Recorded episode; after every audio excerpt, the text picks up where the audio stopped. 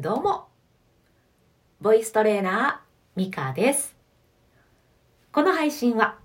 声の分析配信にハマっている声マニアミカが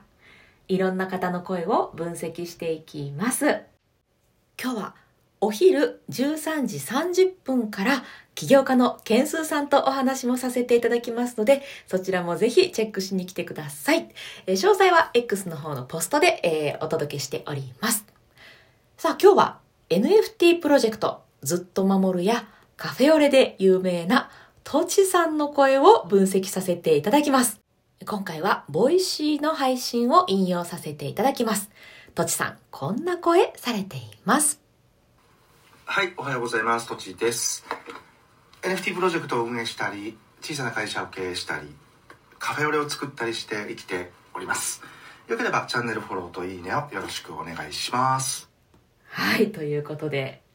ええー、声えとちさんはですね、ボイシーパーソナリティでもありまして、えー、今流させていただいたのはボイシーのチャンネル、えー実績思考、言えなかった。実績思考を混ぜるラジオという、えそういうチャンネル名でされておりますので、ぜひね、フォローして聞かれてみてください。耳が幸せになります。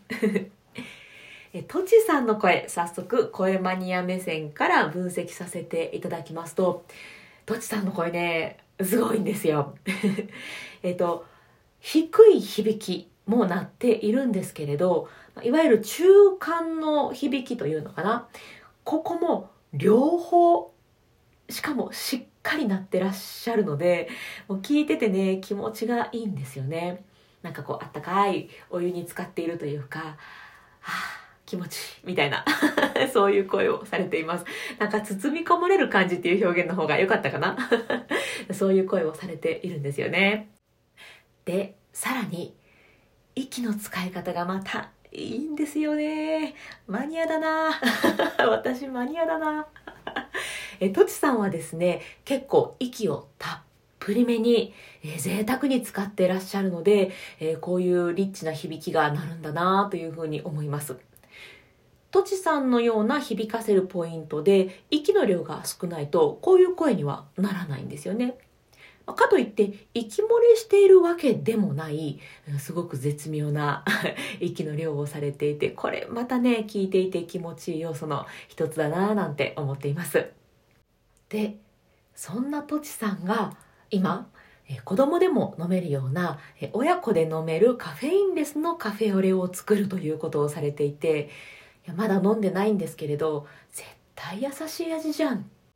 て想像させられるそんな声をされてますよね。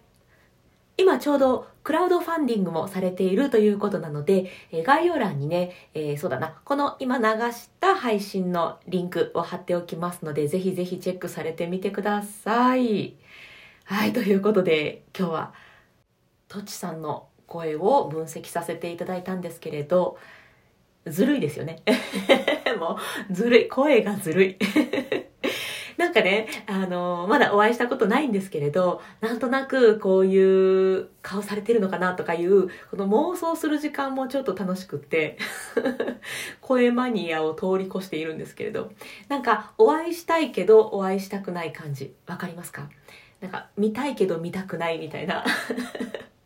なんかこのワクワクをもうちょっと味わっていたいみたいな、なんかそういうね、妄想をかき立てられる、妄想って言ったらいいかな、想像をかき立てられる声されてますよねちょっとすいません、ニヤニヤしすぎですね。落ち着きます。はいはい、ということで今日はとちさんの声を分析させていただきました。え他にもね、私の声分析してとか、僕の声分析してよなんていう声もね、じゃんじゃんお待ちしておりますので、コメントや、えーまあ、直接ね連絡くださっても、えー、大歓迎でございます。はい、ということで、あなたの声のアウトプット応援していきます。ボイストレーナーのミカでした。バイバイ。